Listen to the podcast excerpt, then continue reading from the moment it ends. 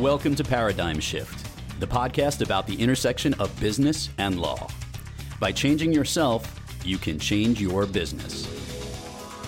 Now, here's your host, Christina Martini. Welcome to Paradigm Shift. My name is Christina Martini, and I am your host as we explore the intersection of business and law. Today, we are going to be talking with an incredibly talented person with a very inspiring story. It is my honor to welcome Michael Dermer to the show. Michael is an entrepreneur, speaker, lawyer, and the founder and author of The Lonely Entrepreneur, and he is a consultant and coach for startup businesses and entrepreneurs. Michael discovered what would become the Lonely Entrepreneur methodology when his company, Incent One, the first to provide financial rewards for healthy behavior and that he built for over a decade, was nearly destroyed by the financial crisis of two thousand eight. By applying the perspectives of the Lonely Entrepreneur methodology and two years of twenty-hour days, Michael was able to revive his company and sell it in twenty thirteen. Today, Michael is considered the founder of not only a company, but an industry, rewarding individuals for healthy behavior. He graduated from the Northwestern University School of Law and lives in New York City. Michael, welcome to the show. Thank you so much for having me. So, Michael, let's start uh, by talking about you from the beginning. Why don't you tell us a little bit about your personal background? And I know that a few weeks ago, when we were chatting, we established that we both went to Northwestern Law School. I think you were a year ahead of me. So for all I know, we met each other over twenty-five years ago. Right. Um, what made you decide that law school was where you wanted to start? And what did you do after you went to law school? Well, that's not where I wanted to start. I mean, I wanted to be shortstop for the New York Yankees. It just didn't work out that way. Um, so I, I grew up in uh, central New Jersey playing all kinds of sports, three sports in high school, and then went to Bucknell University on a baseball scholarship and actually played a little basketball there too. After those dreams of being the next Derek Jeter kind of went out the window. Believe it or not, my my dad, who was a very savvy uh, investor relations guy in his career and an old baseball coach of mine that was a Merck strategy guy, said, listen, you know, you're going to run your own business someday. He goes, if you don't know what it is, go play corporate lawyer and learn how, you know, money moves and deals get done, and you can figure out what you do from there. So I, after Bucknell, went right to Northwestern, where I'm sure we passed in the hallways and the atrium. And, you know, I did uh, mergers and acquisitions for Wilkie Farr and Gallagher in New York City for uh, for three years. And that's how I got started. So how did you like being a practicing lawyer? You know, it's such a different experience when you know you're not going to do it your whole career. Like, I was not one of those, you know, New York overworked lawyers that wanted to get out. I was somebody that was, you know, in my mid-twenties. And, you know, when you do M and A, you're involved with some of the most interesting transactions out there. Um, and I would, you know, sit in when you're supposed to be reading legal documents, I was reading, you know, business strategy documents at the same time. So it was a very different experience. You know, when those deals happen, you know, you know, you're the only, there's only twenty people in the world that know about some of these deals. So to be a, you know, right. twenty-six or twenty-seven year old, you know, hanging out with C E Os and C F Os and C O Os, even doing the, the grunt work of the lawyer uh, was a really interesting experience for me, just because of my dad's background and also because I wasn't trying to, I didn't have aspirations, for example, to be a partner at a law firm. You mean like me? Like you, exactly. You never thought you'd get a dig for being a partner at a prestigious law firm, right? Well, I have to tell you, if if you had asked um, the people who knew me in law school who was the least likely to stick it out to be a partner in a law firm, they would have pointed at me, no no doubt. I mean, I came to law school uh, by way of an engineering degree, and had actually started my master's and thought I was going to work at at Motorola doing safety engineering, and took the LSAT on a dare, and um, did well enough to get into Northwestern. And so I thought it was a sign from God that, you know, I'm supposed to at least go to law school and then figure it out. And here, here we are twenty-five years later, and I'm still practicing in, in a large law firm. So, well, quite an accomplishment. Oh, well, thank you.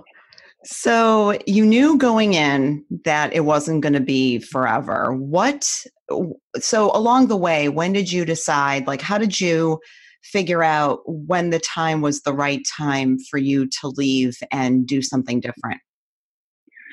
So I was kind of looking for my entrepreneurial idea. You know, it's not like back then, it wasn't like it is today where everybody's, you know, half one foot out the door trying to be an entrepreneur, right? Back then, you know, entrepreneurs, when they did it, were, it was all about like the idea.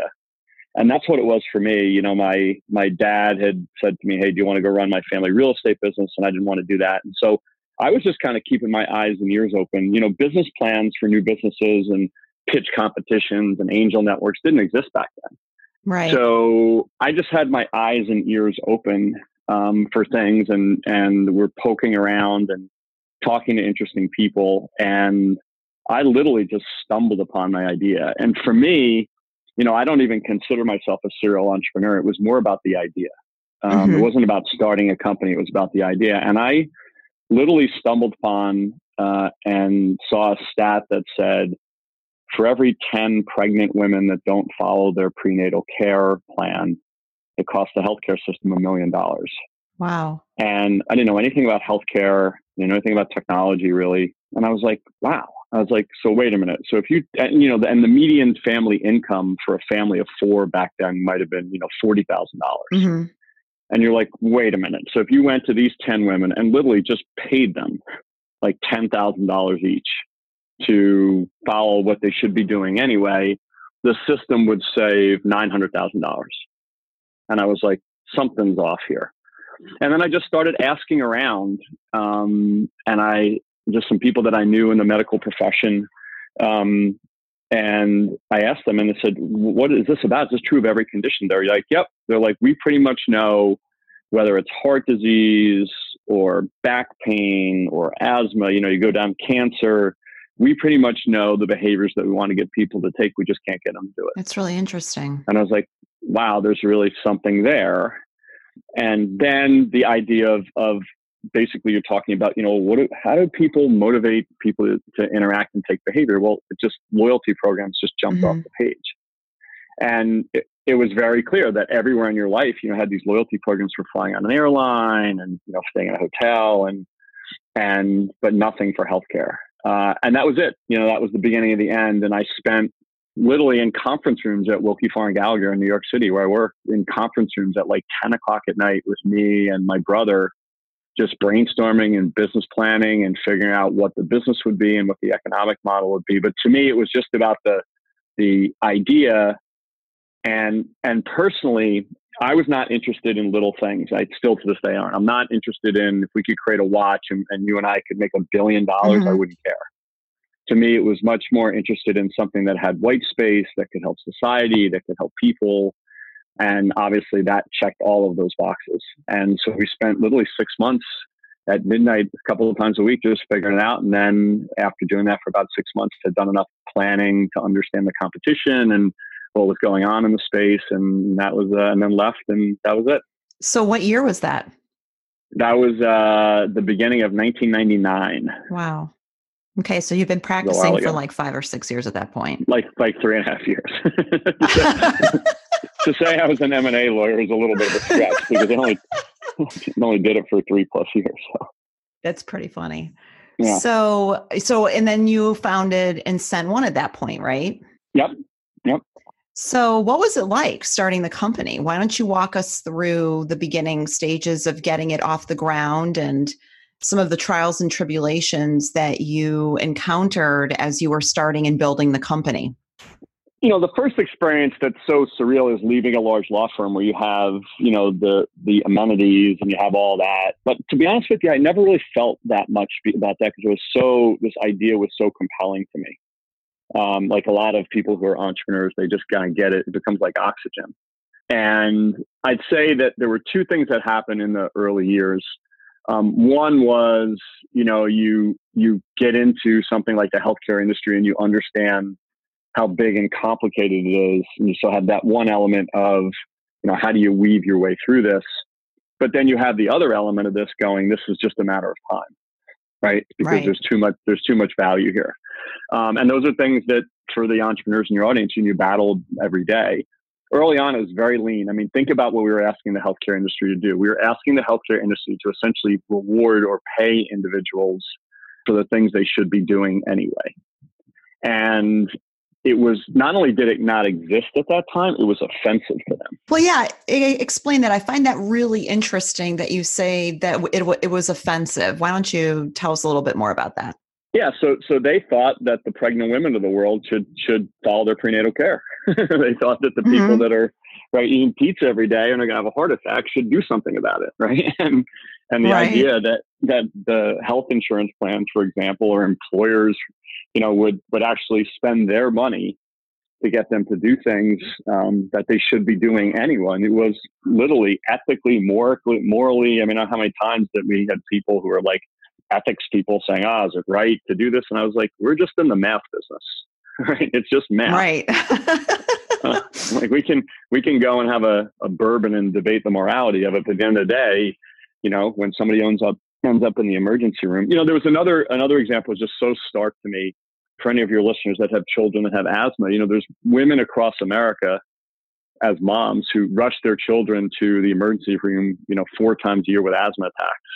And that costs, you know, fifty thousand dollars to the healthcare system when you could buy a, a two hundred dollars inhaler, right? Wow. I mean, the, the examples were just endless.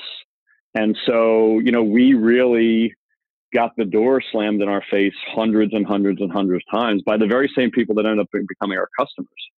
I remember there was a gentleman from Waste Management, you know, one of the biggest healthcare spends in the country. They got guys on trucks all day long, you know, eating cheeseburgers and smoking. Right? And, oh and he said to me one time, he said, I will never pay our employees to do the things that they should be doing. And then about, it was probably a year and a half later, he called me out of the blue and he said, I'm going to revise my statement. He goes, I'm never going to pay The, the people to take care of their health and doing the things they should be doing. But my guys keep crashing trucks into buildings because they have sleep apnea. So he goes, how does this work? Wow.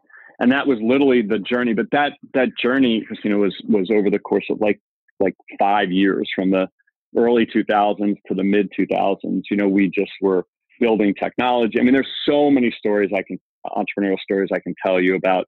Um, losing our technology vendor twice. I mean, there's so much of that, but just on the pure business level, for five years, we just were building technology and building out the business model and just, just, you know, bootstrapping it along the way. And it wasn't really until, you know, oh five, oh six that we really started to get traction. So it was a good, good, solid five years of doing that.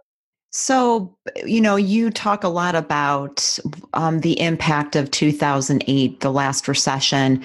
What I'd like to do is just take a few seconds to talk about, as you were heading into two thousand eight, obviously you had a few years under your belt, you had a company, I think at that point you had what, probably a couple hundred folks working for you at that point? Yep. So why don't you, you know, sort of set the stage for what it was like right before the recession hit? Believe it or not, I did not get a postcard that said the banking system's going to collapse. um, Really? You didn't get that postcard? I did not. I did not. So from oh, you know, I mentioned oh five, oh six to oh eight, we grew like crazy. The, it had really caught on. You know, they had passed the early parts of, you know, HIPAA, and, you know, rewards were something that was in there, and, and, you know, it just took off. And we had spent many, many years being the only one talking about this. So by two thousand eight, we had, like you said, we had grown to a pretty sizable company. Um, and I remember being in a boardroom in two thousand seven. This, we had taken a little venture capital investment at that point, and in two thousand seven saying, you know, we could sell this thing for a lot right now, you know, because we're on that upswing. And we're like, why would we ever do that? Like, we're, now we've quote unquote made it.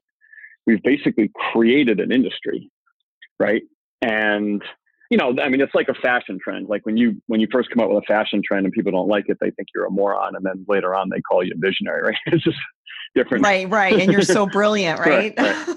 I told my private equity guys, like the day before I sold my company, I was a moron. The next day I was brilliant. And we were just sitting there, and then going into two thousand eight, you know, the, the sky was the limit for us. We were growing. We had clients that continued to grow. The industry had really gotten to know us. We had, at that point, won Cigna and a bunch of Blue Crosses, and had business with Aetna. And um, we were we were off to the races. And in the fall of two thousand eight, literally almost got destroyed overnight. You know, our business literally got cut in half. You know, our, our business model was, we were essentially a, a SaaS software model if you think about, you know, your loyalty program on your credit card, for example, you know, we provided all the technology to do all that and connect all the healthcare behaviors. And we would get license fees from companies and from health plans. And that was our license model. And literally, it was almost a running joke. The companies that were on the front page of the Wall Street Journal about not surviving were all of our clients. So my three biggest clients were, at the time, were Washington Mutual, Countrywide Financial, and General Motors. And wow. For any of you that don't know, there's only one of those that still exists today. um, and that's right. General Motors, and only exists because of a government bailout. So these companies that that were, these large employers that were spending lots of money on on this type of thing, you know, Washington Mutual was bankrupt. Countrywide Financial was near bankrupt almost overnight because of the unraveling of, of all the things that happened when Lehman went down and Bear Stearns went down. And so, as you can imagine, not just them, but pretty much every company in corporate America, and certainly the health plans in America. You know, the health plans were all dependent upon these large employers as their main revenue streams.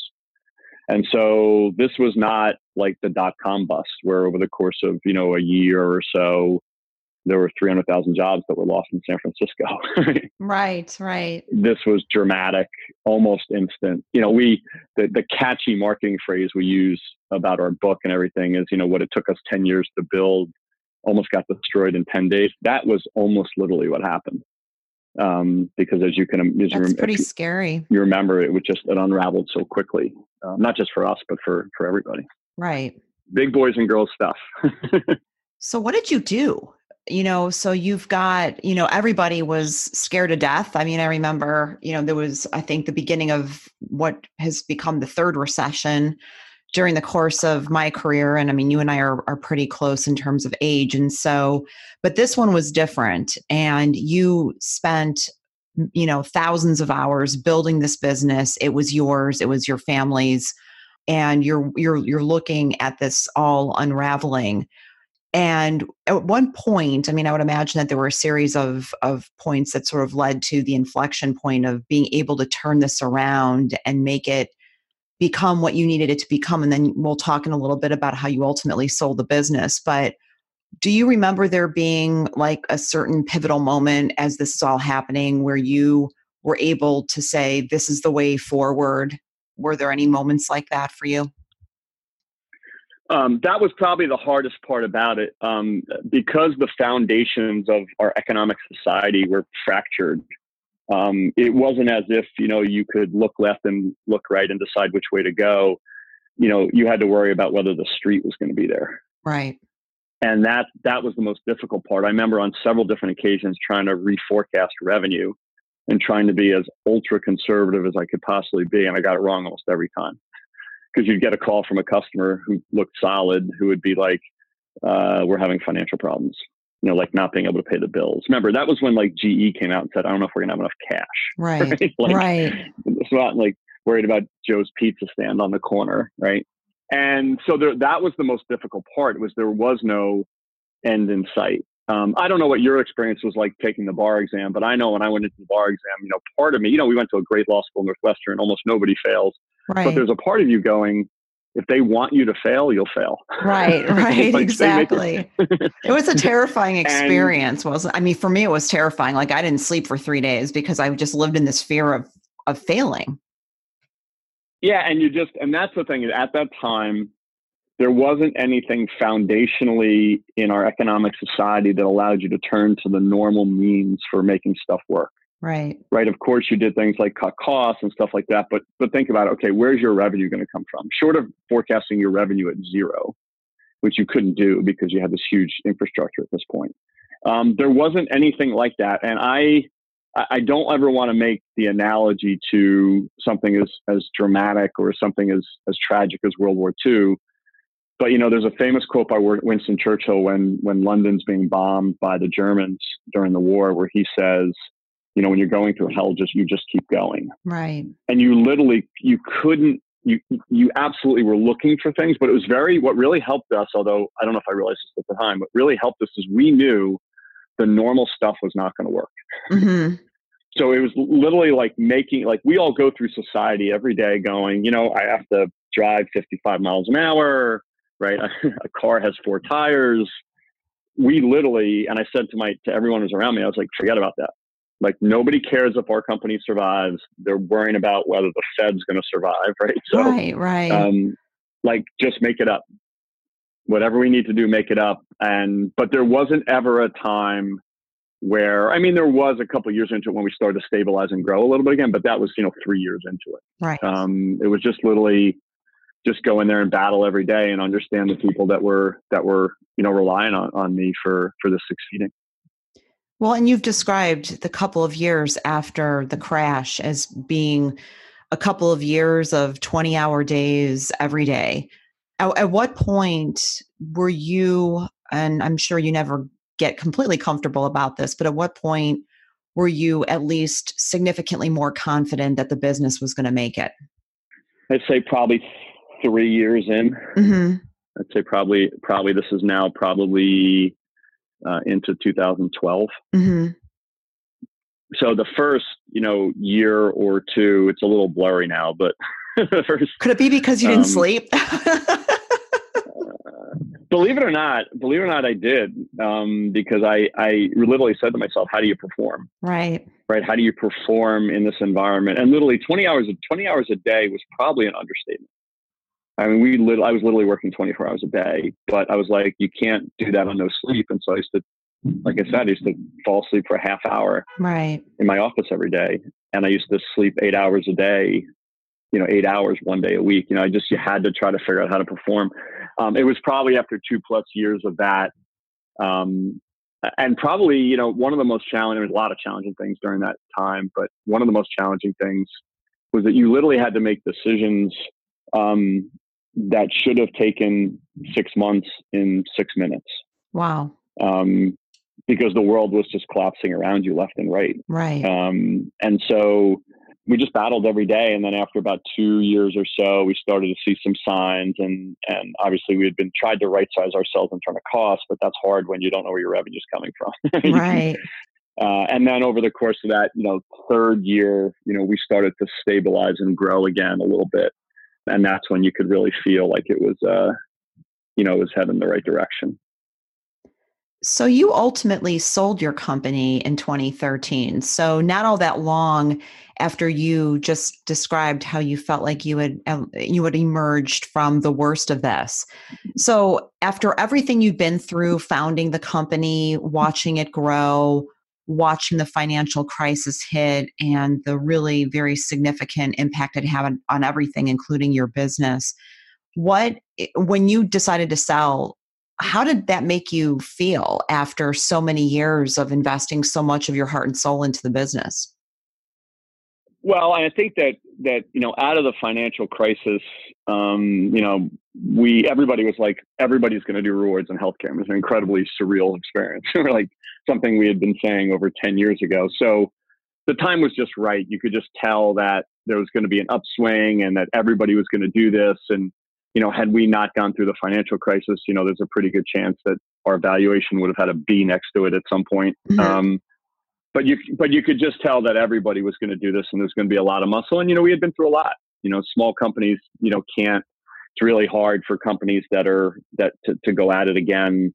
Um, but so it just felt right. Like it felt like the right thing to do, even though we were growing and there was a lot more opportunity and upside for us again. But you know what, for a little bit of time, for maybe two or three months in the beginning, you know, I was looking back on, you know, other offers to buy the company before the crisis. And I had a little bit of that in my head, but once I had turned past that, um, to me, I was incredibly proud of our team.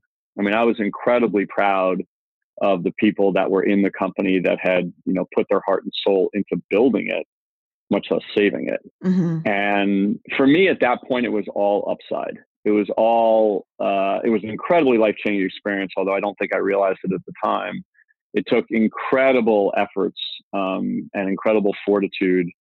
Um, I would never liken it to, you know, having a tough time paying the bills or feeding your family or going to war or anything like that. But it certainly felt like that. And so I was just incredibly proud that you start to look at, you know, income statements that show positive things instead of right. um, and so for that point, to me, it was it was all upside. And we didn't have any intention to sell the company. It's just that the right opportunity came along.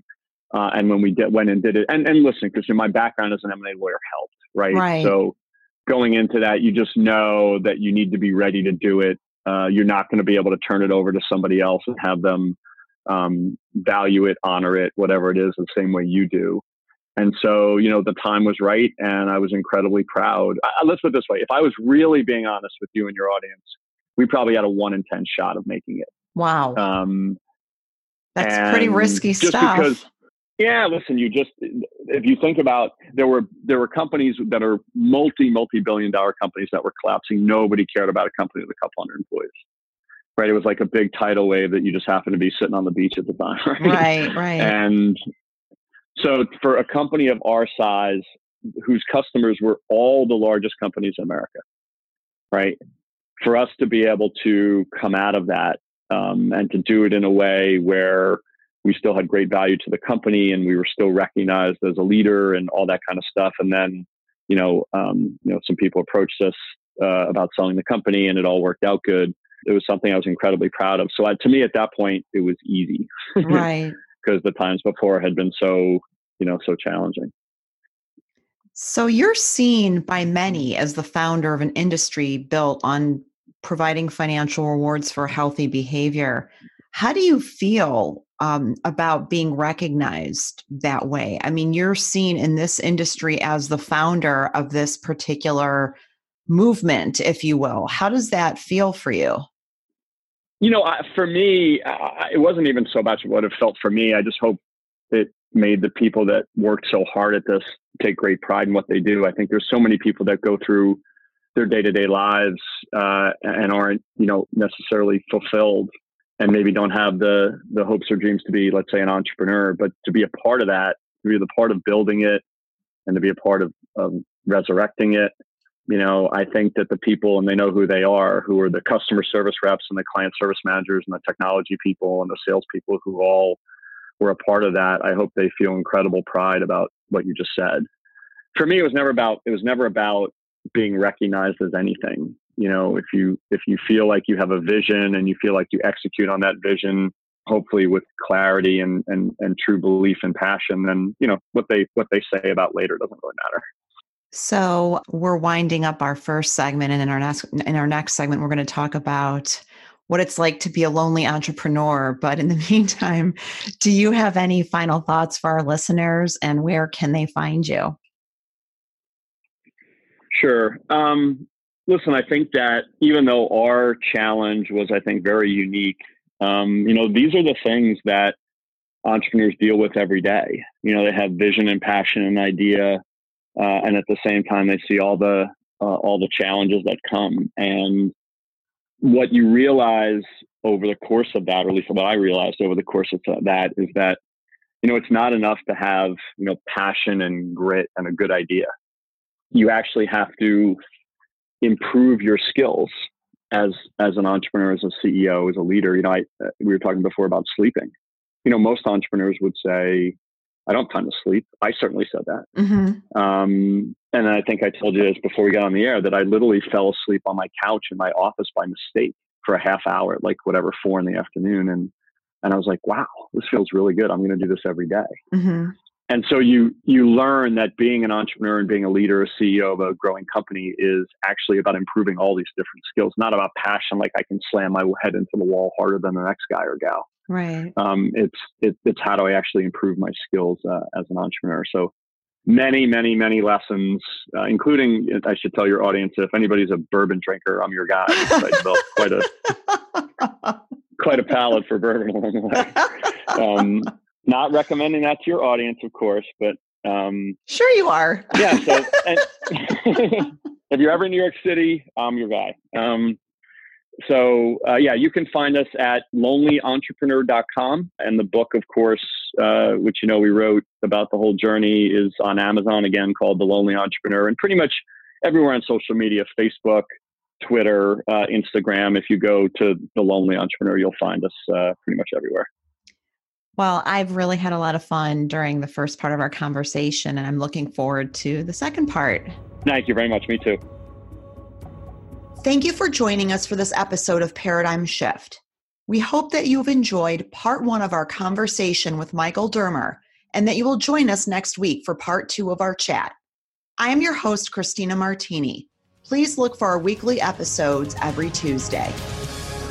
Thanks for listening. If you enjoyed the show, please rate and recommend us on iTunes or wherever you get your podcasts.